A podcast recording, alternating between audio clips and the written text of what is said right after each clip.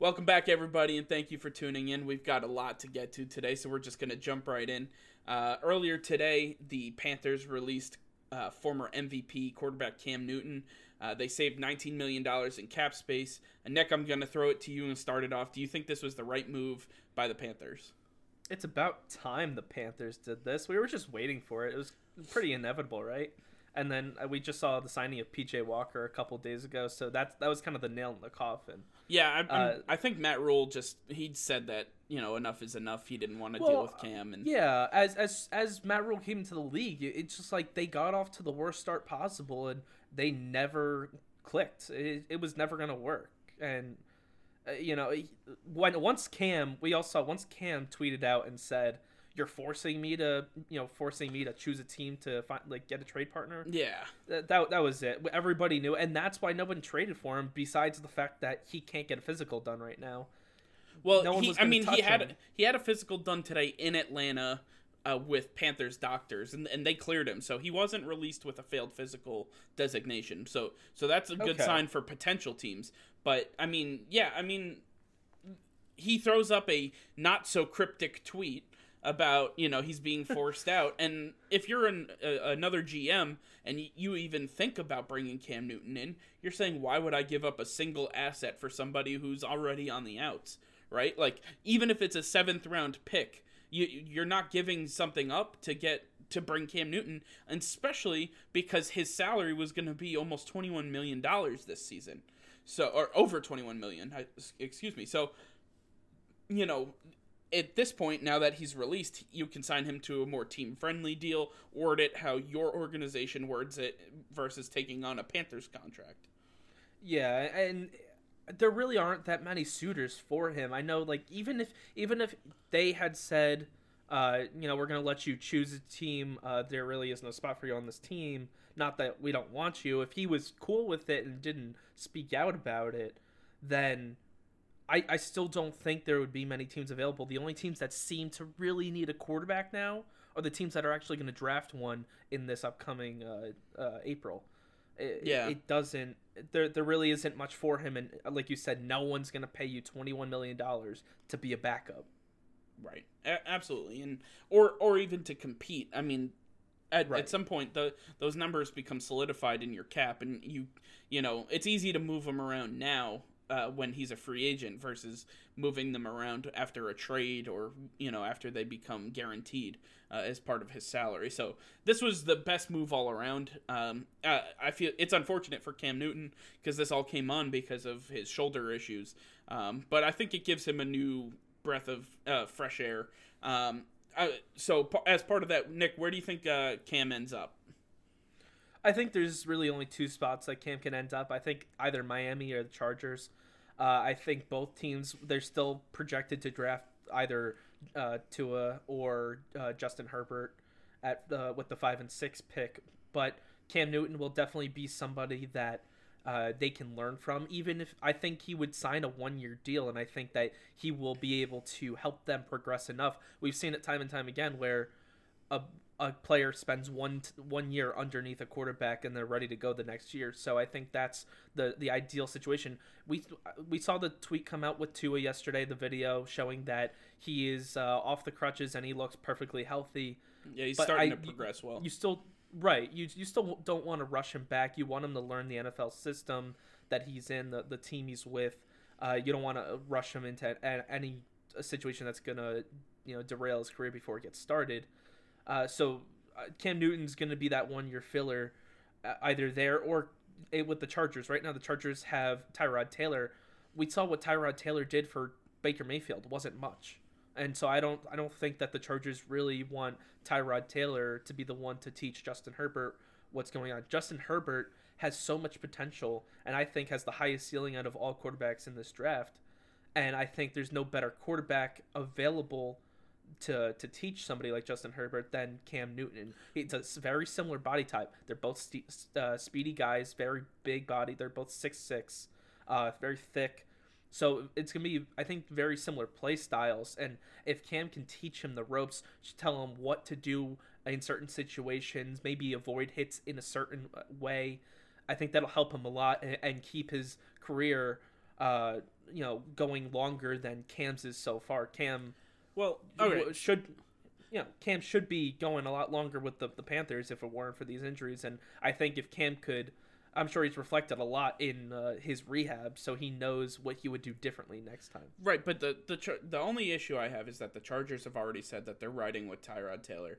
I I don't see them getting going away from that. I think I think they want to see what they have in Tyrod Taylor. I think they they expect him to win football games. They expect him to work with the team that they have and whoever they draft, uh, whether it is Tua or if it's Justin Herbert. Um, at the end of the day, they they have their succession plan already in place. So I, I, I the only thing I don't like is uh, that they've already committed to Tyrod Taylor I can't really see them publicly going back on that by signing Cam Newton as well. Because then be the that first time. No, but it it's also not... very big egos that you have at play. Tyrod Taylor then isn't going to play for the Chargers. He's going to demand a trade. Cam Newton may not even want to sign there because he you know, if they're willing to do that to to somebody, what means what says that they're not going to do it to him? So, well, you know, okay. he's going to take that but, into place. But Cam Newton's going to want a one year deal, one year prove it deal, because he wants a starting job. He knows anywhere he goes right now, he's not getting the job unless it's with the Patriots. No, That's I really understand that, situation. but if the the deal that he signs is going to have to be very team friendly because nobody's paying him starter quarterback money. I still so, think he could get like fifteen million dollars over one year. I I don't, I don't know if he if he can. And if he does, it's not going to be with the Chargers. They're not going to pay him and Tyrod Taylor and a quarterback from the first Tyrod round. Taylor is not making that much money and Tyrod Taylor, I don't if you look at his history, he's been with so many different teams. He has not been a good influence on younger quarterbacks. I don't know what you think you're going to get out of him. If he hasn't had success in the past with all these other teams, why do you think he's going to have success? But Tyrod Taylor and Baker Mayfield were completely different, and you know, going Tyrod Taylor to... had OBJ and Jarvis Landry, and he couldn't do anything with it. So I don't, I don't understand how but, he's going to do even better. But that's your qualm to take up with the charge with the Chargers front office. My what I'm saying is that they've already publicly committed to him, and I don't believe that they are going to take that back. They're not going. to I think they want. I just don't. That... I don't see Cam Newton in in the Chargers uniform right now. I think once they actually get Justin Herbert, uh, they're going to realize that Cam Newton is a lot better for their organization because he's going to help them in the long run by teaching Justin Herbert and everything he has learned over the last nine years. Uh, I disagree. I I think that Cam Newton's more likely to end up in a place like Washington or Denver. Um, uh, Denver, just because John Elway, he loves veteran quarterbacks. He he has stated on multiple occasions that he wants a veteran quarterback to lead his team. Um, and he yeah, obviously they have Drew Lock, and he's the he's the uh, franchise moving forward. But you know, like you talked about about teaching Justin Herbert, maybe Cam is the teacher for for Drew Lock in Denver. Um, it, it seems to be a pretty big fit. Um, you know, I, I could see that happening, but I think the stronger connection here would be uh, with the Redskins. Now, obviously, they've you know they've gotten Kyle Allen, and they also have um, uh, Dwayne Haskins at quarterback, and obviously, I think this is the end for Alex Smith. We can all agree that Alex Smith probably won't be coming back for the rest of his career.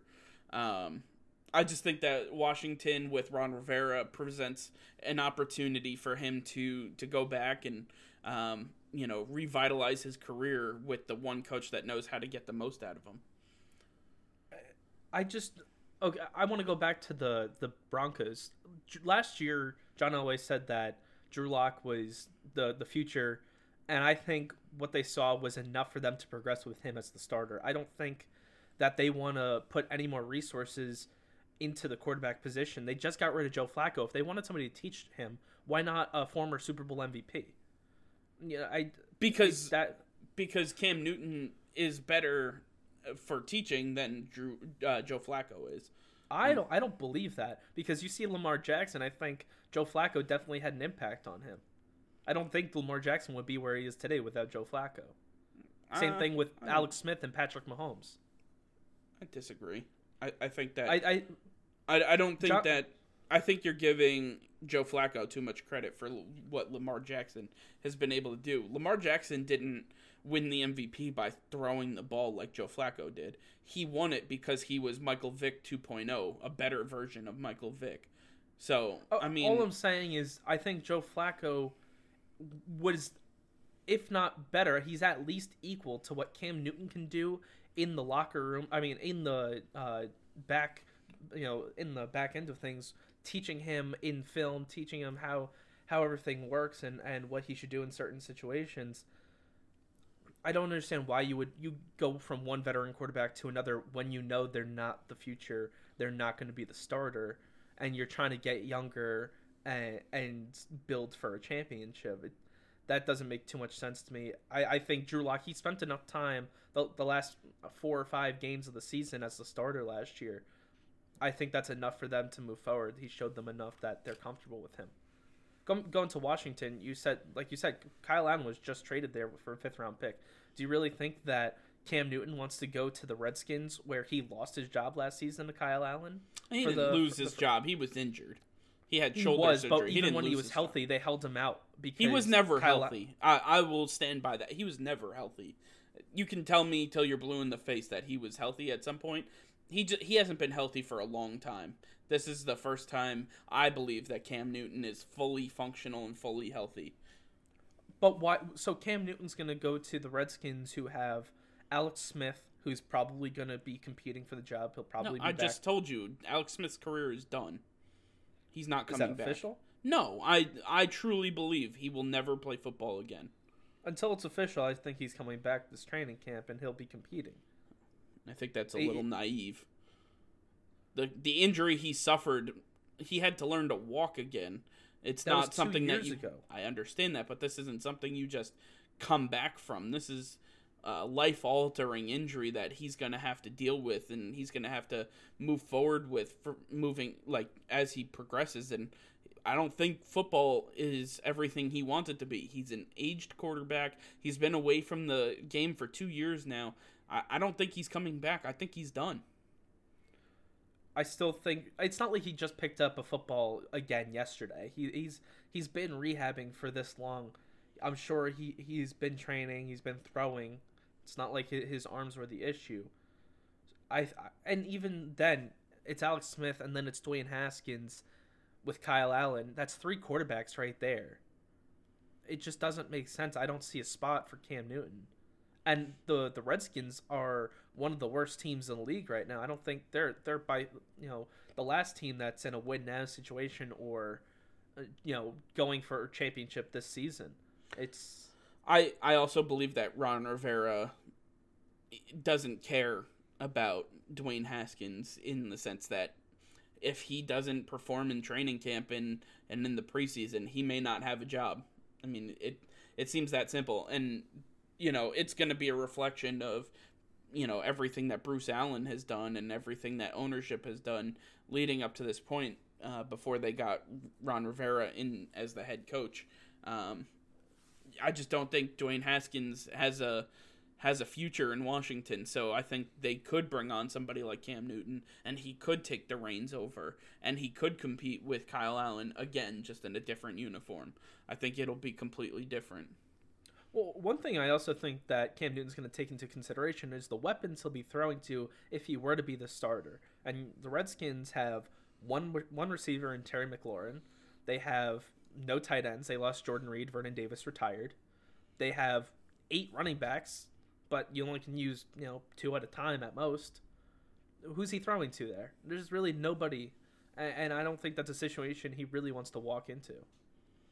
I I believe that Cam Newton is going to go with something that he's uh, familiar with, and that would be Ron Rivera. Again, these are just my thoughts. These aren't your thoughts. This is no, I understand it. It's just I'm just trying to, I'm trying to put myself in Cam's shoes and figure out what would be the best situation for him. The only problem I, with doing that is that you don't think like Cam Newton does. He thinks completely. He thinks you know how Cam Newton thinks, and that's it. So it's gonna depend on what he values moving forward. Is it the relationships with the coach? Is it the the weapons around him? Is it about competing for a title? Is it more about competing to show that he can still be a top starter in this league? I mean, what what is he trying to prove over this over the next year? What is what is his well, goal? I think he's, he's he's in the back end of his career and he's already made his money in the NFL. Once you usually once you make your money, you want a ring. So I think that he's ring chasing at this point. If he's ring chasing, then you know these aren't the teams, the four teams we laid out. None of them well, are I, going I, to I disagree. The, I disagree. The Chargers have done a lot this offseason. I think if they have the right quarterback, they can do a lot, a lot of damage. I don't even think they they'll get out of their division even with a fully healthy Cam Newton. You have Patrick Mahomes sitting in that division. He's not letting go of the reins anytime. Uh, Cam Newton is not Philip Rivers. I understand I even, that. I even think a Cam Newton now is better than Philip Rivers was two years ago. It, eh, but okay, but you lost Melvin Gordon from two years ago. As much as you, Ekeler, I don't care about Austin Ekeler. Well. No, Austin Ekeler is not Melvin Gordon. he he's pretty much he's almost better, honestly. I, Austin Ekeler has been producing so much more. We last year he was tearing it up so much when Melvin Gordon decided to show up to camp. They were like, "Eh, you can take a back seat." And then when he was in the game, he wasn't even producing. Austin Ekeler is going to face him twice a year and be like, "I'm going to show show you why I'm better." I think we've nope, gotten nope. far far off topic here. The point is we, we have, but the point is is that the Cam Newton has plenty of options, and all of his options depend on what he what his goals are for the upcoming season. Again, does he want to ring chase? Does he want to, uh, you know, show that he can be an elite starter still? What what are his goals? And I think that'll narrow down his team selection from there. I don't I don't really see something uh, popping up until he answers those questions. Um, but there, there's other players that are still without teams.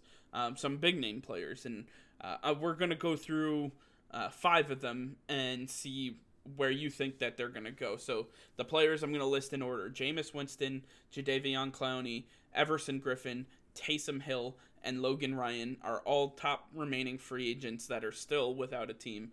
Um, I'm going to start with you. Give me where you think Jameis Winston ends up. Uh, by the start of the season, Jameis Winston will be a undraft or uh, a free agent. I don't think that he will be a, on a team. I think that he will wait until a quarterback goes down. Usually, there's at least one quarterback that goes down early in the season, and he will force the hand of that team into signing him wherever that may be. But they're gonna he'll he'll be like, this this is my price. You're gonna have to take it because you have no other option that's the he he still wants to get paid. He did put up five thousand pass yards last season. I think he wants something for it. He's not going to just take a couple million dollars and settle. So I, I think that he's going to hold out even if it goes into the regular season because he he's betting on a quarterback, uh, a, a team losing their, their starting quarterback. Yeah, um, that that's kind of where I was heading. Uh, but this is this is one quarterback that I almost count on who's going to go down at some point. That would be with the Philadelphia Eagles. Carson Wentz just he hasn't been able to stay healthy his entire career. Um, and I think Jameis Winston somehow finds his way as a Philadelphia Eagle. Um, I know it's you know Eagles fans don't want to hear that, uh, but it's the truth. Um, you know, Jameis Winston, he did throw for five thousand yards. The weapons around him had a lot to do with that. The onset of Chris Godwin, Mike Evans still being a you know a, a top 10 wide receiver in the league um, you know they had the uh, two uh, the dual tight end threat with OJ Howard and um, uh, Cameron Brate and uh, you know that offensive line is nothing to scoff at either so that they had a lot of he has a lot of weapons in uh, ahead of him in uh, Tampa Bay but with the with the Eagles I think you know they'll give him an opportunity to to do pretty well yeah, it's possible. I just don't think the Eagles they don't have too much cap room. I think they have more holes they want to fix. The wide receivers need to be upgraded. Uh, they could still use a safety. They lost Malcolm Jenkins.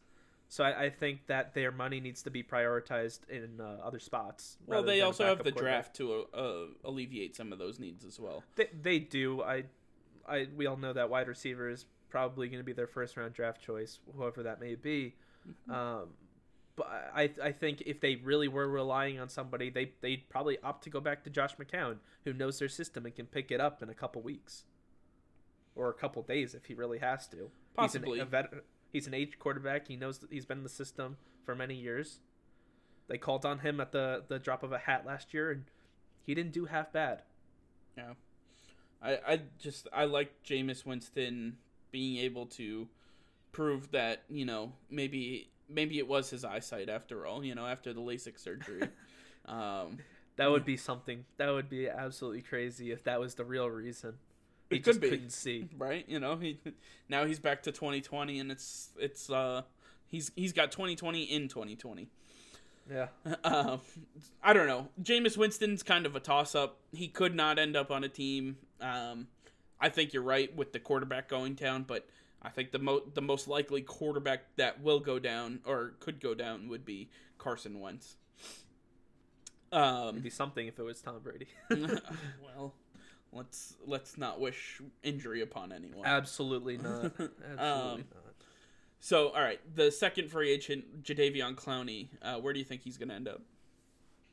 I like Jadeveon Clowney with the Cleveland Browns because oh. they, well, they've got the most money in cap space right now, and they have put so much uh, time and effort into signing everything else than a linebacker.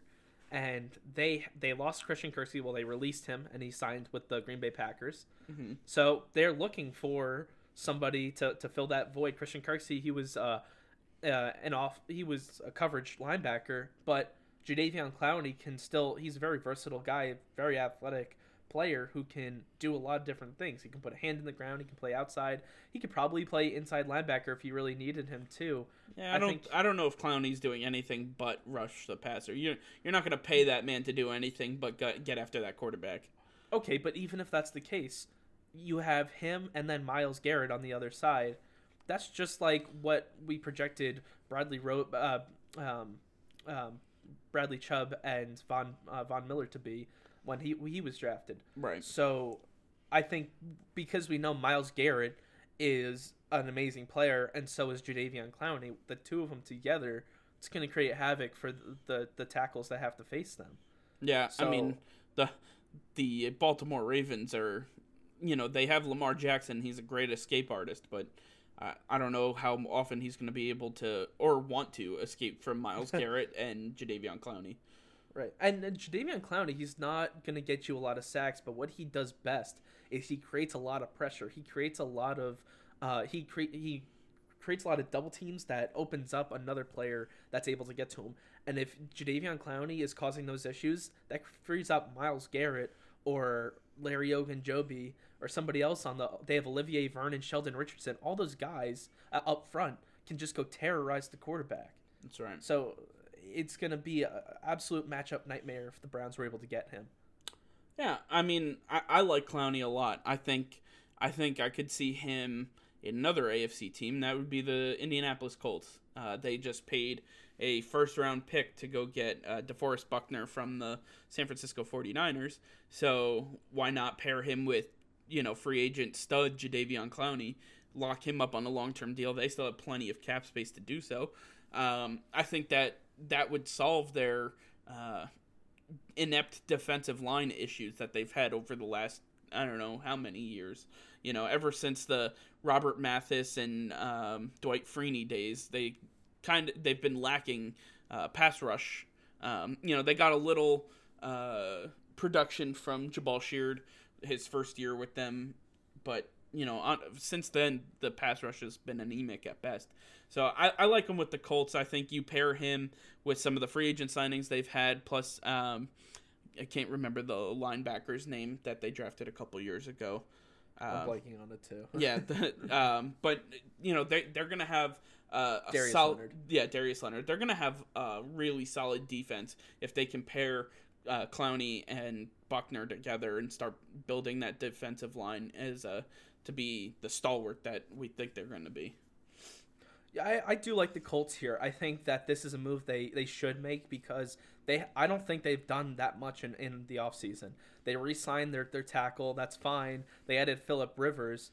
Uh, and they added DeForest Buckner. DeForest Buckner and Philip Rivers is almost 50 million of their 80 total cap. They're down to 30 million dollars left, and they've added pretty much two pieces, and it doesn't seem like they're going to be much better than last year. So Jadeveon Clowney would be a huge signing. He'd not only take over for the the production Jabaal Sheard was giving them, but even uh, even more. And I think he could even help a young player that they'll draft in the second and third round uh, another edge player who who you know, like I said, Jadeveon Clowney's great at creating pressure and, and getting double teams, and I think he'll he'll be able to help. Uh, if it's Jadeveon Clowney getting a double team, DeForest Buckner also probably creates a double team. It frees up more people. So I think by getting these big players who demand a lot of attention from the offensive line, you'll be able to get your other players into perfect situations where they'll be able to make plays. And so the the the Colts uh, in that system with Frank Reich, I think that that would be a, a great spot for him as well.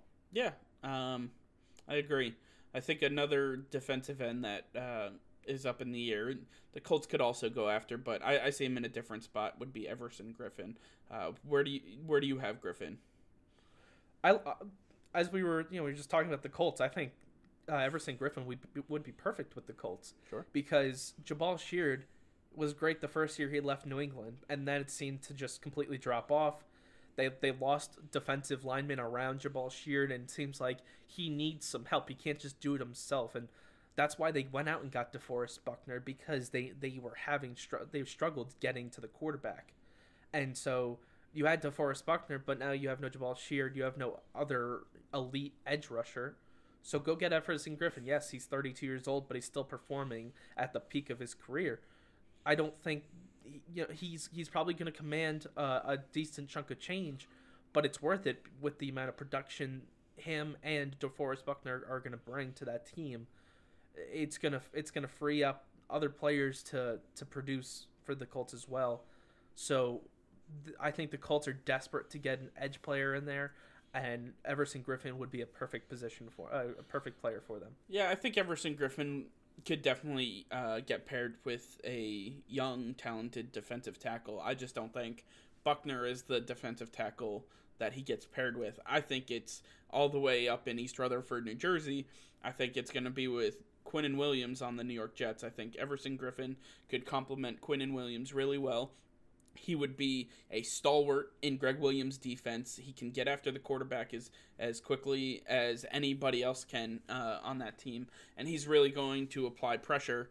Um, you know, and with every other team in the AFC East pouncing uh, to claim the throne that was now left by Tom Brady uh, as he headed down to Tampa, you know, the Jets are in prime position to try to be able to compete with the Dolphins and the Bills and the Patriots for the for the AFC East. So they have to start making deals um, that are going to fill some of their holes. And I think you know they have they have other holes as well. But Everson Griffen could answer their pass rushing need specifically. I think he'd be a good fit there.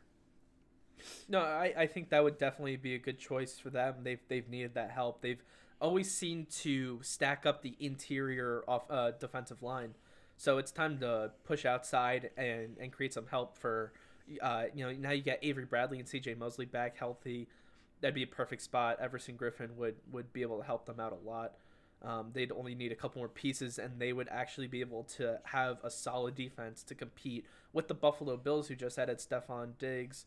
Uh, you don't want Josh Allen holding onto that ball too long, or if it's Tua in in Miami, he's going to be running around, so you're going to need somebody to get to him as quick as possible. Yeah, yeah, absolutely. I think Everson Griffen makes a lot of sense for the Jets. He's he he is aged a little bit, like you said. He's 32 years old, but at the end of the day, uh, Joe Douglas tries seems to try to find the best value picks, and I think you know Clowney is probably outside of his uh, his reach for what he wants to spend on a defensive end right now. Um, so I think Everson Griffen will some they'll work on a deal that'll find him uh, in Jets green. Um, moving on to Taysom Hill, um, I'm just gonna go quickly. I think he stays with the Saints. They placed a first round tender on him. He's a restricted free agent. I, I know Sean Payton wants him back. Drew Brees knows that Taysom Hill is the Saints' future. I think I think he's going to stay in New Orleans. I really don't see him leaving. But you think opposite. I want to hear what you have to say. Yeah, so it, it would make a lot of sense. Uh, Teddy Bridgewater left the Saints. It looks like Taysom Hill. Yeah, he's an older quarterback, but he's going to take over for Drew Brees after this year or in two years, and he'll be the franchise quarterback. Yeah, I, I don't think before so. you continue, I just want to let you know he is 29 years old. A lot of people don't know that. He's only been in the league four years, but he's 29 years old. He got a late start, so that is always something to consider when you're talking about him. So I, I didn't mean to cut you off, but I want to at least right, get that I, out there. The, the one thing with quarterbacks is it seems like their their careers are uh, going further and further, and so if you could get another 10 years out of Taysom Hill, it'd be worth it to keep him. That makes a lot of sense. But I think that the San Francisco 49ers would actually be the best team for him and I think that they would be most inclined to go after him and give up a first round pick because they just got a 13th overall pick from the Colts for DeForest Buckner. And you can go and get rid of that 31 overall that you're not going to get much value out of it. There's not much for them at that position.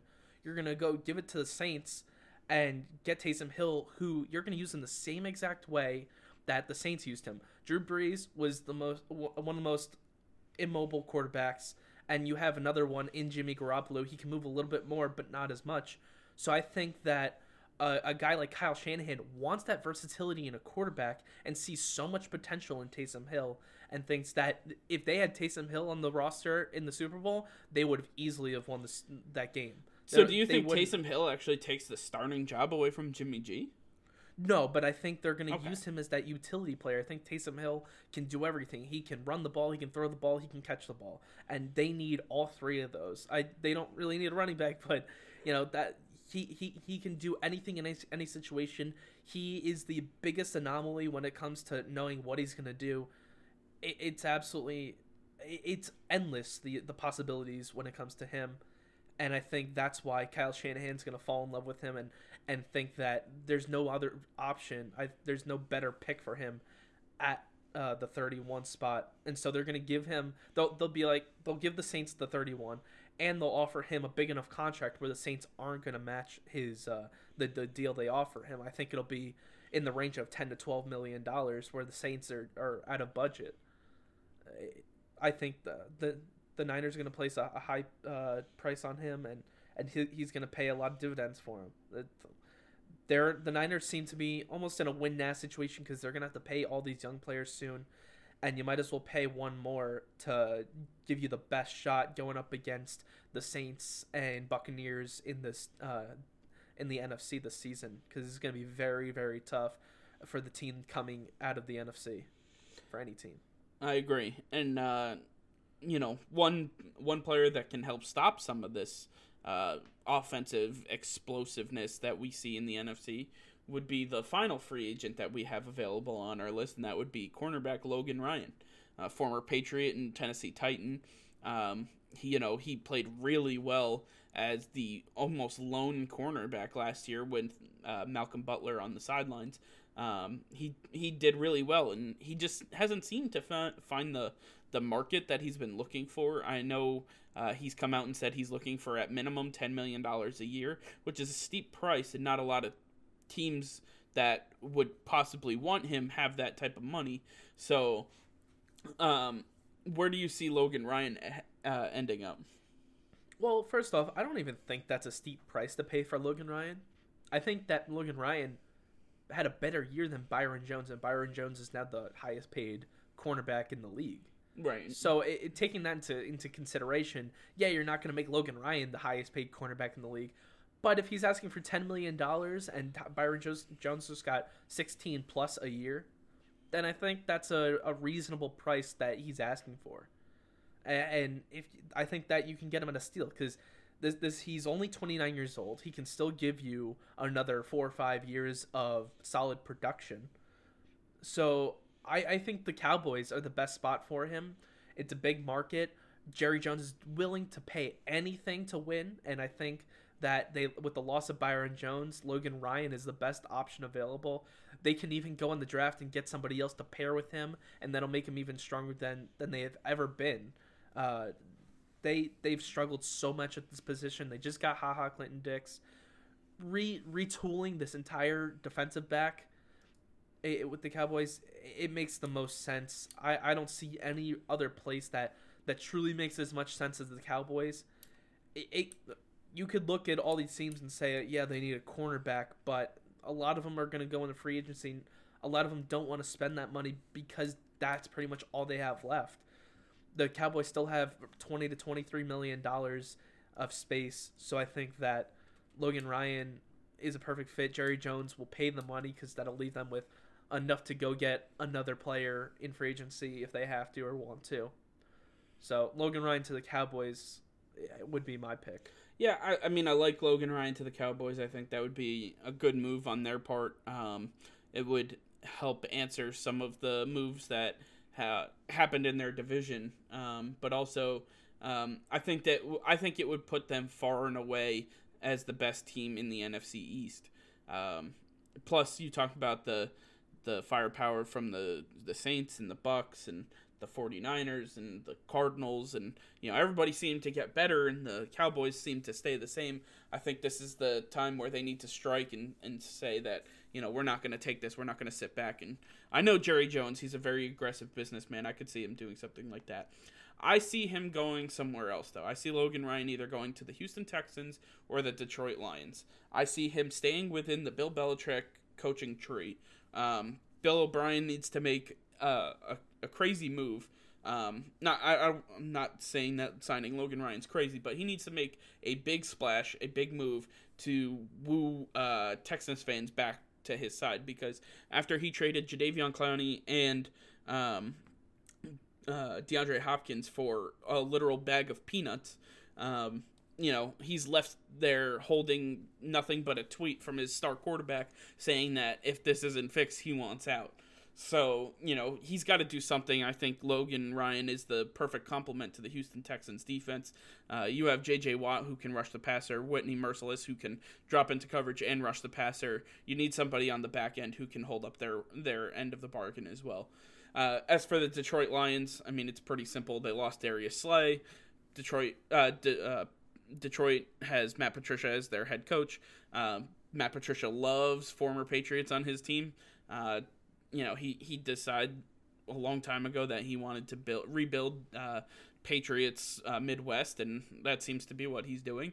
So I, I think the Lions uh, may take a, a good run at Logan Ryan. They still have the both teams still have the cap space to make a run for his asking price. Um, I I think they can definitely do it. I like both of those options. I think that they all make a lot of sense. There's so many teams in the league that need to fill this position I just don't know if I trust Billy O to to do the right thing and, and bolster this defense when he's ruining the offense. It seemed last year and the year prior, it was always the the offense that bailed out the defense, and there's the offense is not doing that again this year. So if he if he wants the defense to step up and actually compete, I think he he has to make a move like this. Uh, on the Lions side of the ball, yeah, they just uh, shipped off Darius Slay for absolutely nothing. Um, their hand was forced. That was clear and obvious to, to every team in the NFL. So he's gonna. Uh, Matt, Matty P wants to go get a guy that he trusts, that knows the Patriot way, that will conform to his style of coaching, and not, you know, get upset when he's calling him out in the the uh, team meetings, saying that oh you should have done better here. You you know i why are you uh you know why aren't you playing better? Why aren't you trying harder? He's not going to get upset. He he's been through that system before and he, I, I, would also say I would also say that uh, Mike Vrabel's a pretty damn hard coach to play for as well, and you've got to have thick he skin is, to play I, for him. Mike Vrabel is more of a player's coach than Matt Patricia is. Matt Patricia is strictly by the book. He's trying to be Bill Belichick, um, you know, 2.0, if you will. Yeah, uh, and, I mean, and so far it really hasn't worked out because, as as people have stated, you need to build the, you need to show that you have, you you earn that respect of I can say whatever I want and do whatever I want, and and people are gonna treat me uh, as so.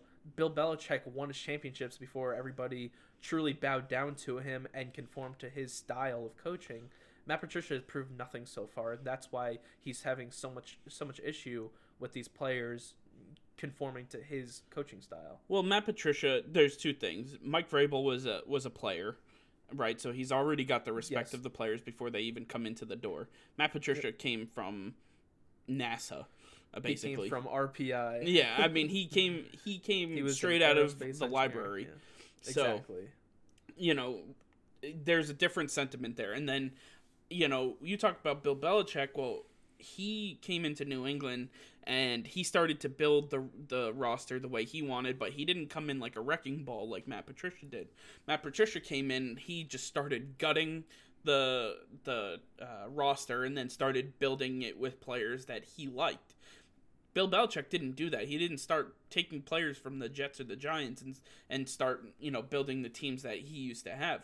Instead, he worked with the players he had. He got some some talented uh, free agents and made some trades. But uh, you know his first major move was getting rid of uh, Drew Bledsoe, and uh, his other move was getting rid of Lawyer Milloy.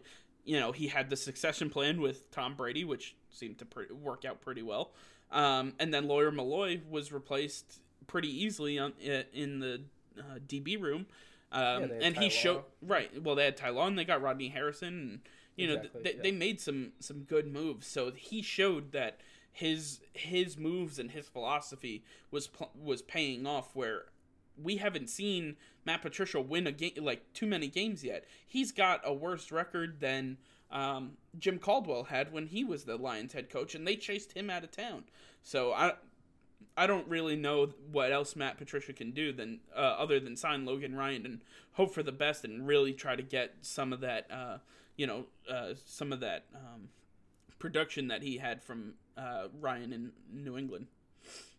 Yeah, he's on Matt, Matt Patricia's on the hottest of seats right now, and you might as well go spend the money while you have a chance. Do whatever you have to to keep your job. Yeah, no, I agree. Um, uh, we're gonna move on from that. I want to change uh, topics a little bit. One thing we haven't really been able to talk about so far was baseball, and the big news came down today that uh, Mets star pitcher, former Cy Young Award winner Noah Syndergaard, uh, tore his UCL in his elbow, and he needs Tommy John surgery. Uh, Nick, quickly, do you think he he returns as the best pitcher in baseball, or is there a, a fall off here? No, yeah, I definitely think there's a fall off here. It's very, very hard for somebody to come back from Tommy John and be the same pitcher. It's you, you lose speed on the ball. You, you just you can't throw the pitches the same way. They they they're just nothing is truly the same. You might have glimpses, but it's not going to be consistent. And that that's what Syndergaard was. He was extremely consistent. He for you know three years in a row he was the the top uh, N, uh, NL pitcher in the league, and you I know, just don't think that that he'll be able to to pull it off. The only thing that might save him is that everybody is uh, in a hiatus right now with the coronavirus. That he can have the surgery and he can start to rehab from it. And by the time everything resumes, he he might only have missed one season. Right. Uh, this might not go into the 2020 season. So uh, he's not the only he, he's not the only pitcher though. You know, you, Chris Sale of the Red Sox also needs. Tommy John. Um, who do you think uh, bounces back better? I definitely think that I think Noah Syndergaard bounces back better. I think he's he's he's younger. He's younger yeah. Uh, yeah. Uh, and I think he's just a better athlete when it comes to pitching. Chris Sale is I I, I he's tall and lanky, and Syndergaard's got yeah. a lot of muscle on him. Exactly. Yeah, I think that definitely is going to help. Um, I agree. Just, I agree. Yeah, as a Red Sox fan, I hate to admit it, but I, I agree. I think I think Noah Syndergaard comes back stronger than Chris Sale does. Um, yeah. And I don't. It's also he, hard to. It's hard. I know Chris Sale is still one of the best pitchers in the AL, but no, Syndergaard just seems to be on such a higher level than anybody else. Yeah. Uh, so it, it's hard to compare. It's like apples and oranges a little bit. A little bit. Yeah, I mean, we'll see. Yeah. We'll see how it come he comes back. Um, a lot of times with Tommy John, you know, you you do something where it, you get a setback and you know, if he can avoid setbacks and he can rehab it properly and and come back well, he might be able to return to to uh, semblance of his form, but he'll never be the the top dog like he was in uh, you know for the last few years. He's gonna he's definitely gonna take a, a dip in production. Absolutely. Um, the next thing I want to talk about, uh, just quickly, I, uh, we have. I'm gonna put up a poll on our Twitter. I want everybody to go out there and vote.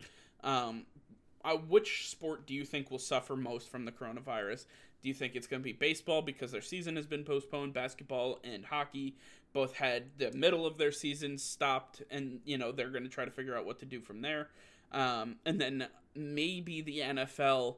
Um, you know they haven't decided if they're moving training camp yet, but it's definitely in discussions. And the, obviously one of their biggest prizes is the draft, and there will be no fans there. So you know, lose. Who do you think uh, loses most of that. Nick, I'll, I'll let you go, but um, yeah, yeah. it's definitely I, for ba- base basketball in the NHL. I think that at the end of the day, it doesn't seem like this coronavirus. And I don't want to get too far into this. I don't think the coronavirus is gonna stop in time. I don't think that they're gonna want to push this out too much farther than they're already projecting it to go out. I know they're they're start they're saying they're probably gonna pick it up in July, August, uh, and the NBA owners and players are willing to start it up whenever. But at what point do you just say enough's enough and we're just going to restart in October with the new season?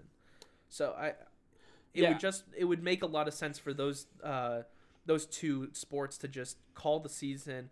You don't need to have a champion this year. It sucks because you know teams were working so hard and you were so deep into the regular season, but things happen. You got to move on and, and restart. Um, well, so I, I, I, I, don't I don't necessarily agree with that sentiment, but I, I do want to say, as of about 16 minutes ago, the NHL uh, came out with a statement that said um, they recommend that uh, players and staff stay away from team practice facilities until at least April 6th, which the NHL had come out previously and said that players and coaches could come back before that, but now they're retracting that and say at least April 6th, and then it may get extended again. Um, so. Right, and, and it it I think that's just going to keep getting pushed out because the more and more we learn about this virus, the more we we see that if it doesn't get handled literally within the next 2 weeks, this is going to go on for a very long time. It's it's getting exponentially worse every day and it's about to explode even more uh, if we don't get a, a handle on this. So sports could be done for a very long time I just don't think there's there's a reason to push sports literally a year off schedule because because of this. You might as well just cut your losses and and re- restart uh, fresh. So the the NFL they're still you know in limbo. They're no they're in the off season, uh, which which helps. So yeah. I don't think they're they're suffering that much. I think what suffers the most is baseball because they were all in training, in spring training. They were about to start the season. You know, it was literally about to start uh, like this week, um, and then they got derailed. So I, I just, I think what's gonna happen is if this does get under control and they can, you know, pull the season in, uh, if they can start it back up in August, maybe they have to have like an 80 game season well, we'll we'll um, get in, I, we'll get into that more. Uh, I think next week. Right. I have somebody I, I want to bring on who who came up with a plan that uh, he wanted to present. So I, okay. I'll, I'll, we'll bring in we'll talk about plans moving forward. But um, yeah, so just finish just, your thought. I think that baseball is going to suffer the most from this, and not even in a bad way because I think baseball is going to learn that they're they need to restructure the season. It doesn't need to be nine months out of the year, 162 game regular season. That's not re- reasonable or feasible. It's it just doesn't make any sense. So I think they're gonna re- they're gonna have to shorten the season this year, and they're gonna realize that everybody loves it even more. People are gonna watch baseball more than ever this season with a shorter season they're going to enjoy the playoffs more. Well, games are going to matter more. Uh, exactly, and I think that that's what's going to draw a lot more people. Is ever it's like watching you know this game is worth two games, and uh, that's that's to matter a lot. So uh, baseball might change for you know the few you know forever based on the coronavirus. Uh, you know it might change the the amount of games that are played per season, which would be absolutely huge and something that we've been calling for for so many years because of how long it is and, and boring and drawn out it can be. Yeah, I agree. Um, you know, like you said, uh, baseball, it, they never really got a chance to get started this year. At least base, uh, basketball and hockey. You know, with hockey, you know, people think, you know, they're going to suffer the most. They the fans who are loyal to the hockey to hockey teams, they're going to stick around. They're going to be there through all of it. So they're not going to go anywhere. Hockey fans are some of the most loyal fans I've ever seen. Um, basketball is the same way. If you're a, an avid basketball watcher, you're going to continue to watch. You're going to follow the Clippers and the Lakers and, you know, wh- wherever it goes. I, I, I disagree with you. I think they're going to finish out the season. They're going to have a playoffs at some point. I think even if it in, uh, interferes with the training camp of NFL and goes that far, I think they're fine. Um, but I think there will be at least a playoffs, and we will have uh, a champion at some point. But I, I don't think that um, you know having no champion is a is a good idea. Uh, the NFL, they're not really affected. No fans at the draft is one thing. Uh, it'll be the first time Roger Goodell steps to a podium and doesn't hear boos. So I, you know, just make sure you boo him from your couch, and hopefully he he hears it from there. Um, uh, just side note, real quick. Sorry to cut you off, but the last I heard, they're actually not going to Vegas anymore. They're just gonna do it. Um, like in a in a studio. They're just gonna yeah. I names. I was heard that they were gonna do it in New York, actually, either in New York or they were gonna do it in um, uh, in Ohio at the uh, Hall yeah. of Fame. That, that would make a lot of sense. I think that they're trying to figure out the logistics before they actually come forth with it because you have different networks um, showing the draft and they need to figure out are we going to host it at ABC and let NFL Network also televise it in our studio, or are we going to do it at a neutral site? So that once they figure out the logistics, it'll be set in stone because they want this to go on a schedule. But uh, I digress. Yeah, no, I, I agree. And um, you know, with baseball, we'll, we'll see. Uh, you know, there's 80. If we have 80 games, 100 games, whatever the case is, I think fans are gonna be um, more into it for a longer period of time to to sit there for 162 games is just you know if you're not a die-hard baseball fan it is very tough um and like i said hard I, for them. Yeah well and that's the thing. So i like i said i have somebody who's come up with a couple different uh, response plans for mlb he wants to present it um we'll we'll try to get him onto the show next week. We'll see what he's doing.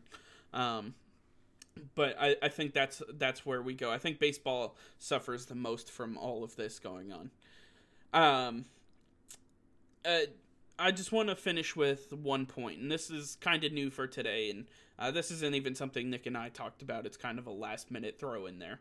Um, I saw a post earlier, and I, I, did vet it, so it is true, um, that Trevor Lawrence and his girlfriend, um, they both uh, came together and they built a GoFundMe page to help victims of the coronavirus. They wanted to raise money and donate it, and the NCAA st- uh, jumped in and told them that he uh, told Trevor Lawrence that he had to pull it down and refund all of the money uh, because it was a rules violation for NCAA players to uh, do any sort of uh, non-sanctioned fundraising, aka any fundraising that doesn't lead to the NCAA getting a cut of it. I think in all this is just me on my soapbox. I think Mark Emmert is a disgusting human being and needs to be removed from as the head of the NCAA. The fact that the they uh, you know Trevor Lawrence who's a what 20 year old kid is trying to do something good with his notoriety and try to get people to help in a time of need especially with something so pressing as coronavirus you see what is happening to our daily lives. We're without sports. We're, we're without businesses. Some people are without jobs. So, you know, some people are losing their homes because of this. There's a massive effect, and he's trying to do something that can do some some some uh, good here. He's trying to create positive change, and because he's an athlete for the NCAA and a and a top athlete at that, he he is shut down by the NCAA because they can't get their greedy fucking hands in his pockets. And I think it's absolutely atrocious that this is happening. And honestly, they need like the NCAA needs to be abolished. There is no reason why uh, an organization needs to be part of something uh, as as you know crucial as fundraising for something like this. But in terms of you know governing college athletics why there's no reason they need a governing board at, at right now I, I don't i don't see the benefit the ncaa does nothing uh, as far as you know a, a benefit to any of the college programs i think they're a hindrance most of the time and many of their rules are just causing issues for players and it's it all comes back to the fact that they don't get their hands in those pockets and so they don't want the the uh, student athletes to get their uh, any sort of notoriety or anything to do with money. Yeah, that that's a horrible situation, and the NCAA is going to feel the full wrath of that. With the with COVID nineteen affecting the entire world, I they're to suffer so much backlash. I, I think that they're they're they're gonna just let this go. I, I they're that this is just a bad situation for them and they just we just uh, had uh, last year uh, all states passed our we had a, um, a, national law passed where players can not they can make money for themselves it, it's uh, fair play uh, pay for play. Right but and, that's not in effect yet. That's the only problem. Right but that that's a the the ncaa got got ahead of it and is you know figuring out those those rules. But this isn't even money that trevor lawrence is making. This is money that's going straight to charity. He's not going to see a single penny of it right and he set up the gofundme he set up the gofundme to go strictly to victims of coronavirus he set it up so that he doesn't even have access to the to the back end point um, right and it's just it this is the response by Mark Emmert and the NCAA. Uh, he just I I personally need him to go. He's done. Yeah, I think what Trevor Lawrence could do, especially with his uh, with his um, public standing, he can use his platform and get get all the players in all sports to rally together, put money forth. I'm not saying Trevor Lawrence has to; he hasn't you know made his money yet, but they they I'm sure he can pull that brotherhood together and, and they can figure out a plan whether maybe it'll be his uh the you know the one he uh you know took over for Deshaun Watson where he maybe Deshaun Watson can help out and who else is on that team JJ Watt who has done so much for Houston over the years with with all their um uh, the natural disasters, he, he's helped them raise so much money. So they know a thing or two about how to raise money and how to do it properly. And I'm sure they're more than willing to help out in this uh, situation, and they'll be able to use all their other connections. It's just going to create a ripple effect. So I think with with this story, once it actually gets full blown, I'm sure it's going to be everywhere uh, starting tomorrow. That a lot of people are going to band together, and this is um, gonna what Trevor Lawrence set out to do is going to be a million times bigger than what he ever expected it to be because of the NCAA's mis mishandling of this situation. I yeah, it just I I know uh, like I said, this isn't something we talked about before. It's it's very new. It happened um, just a couple hours ago.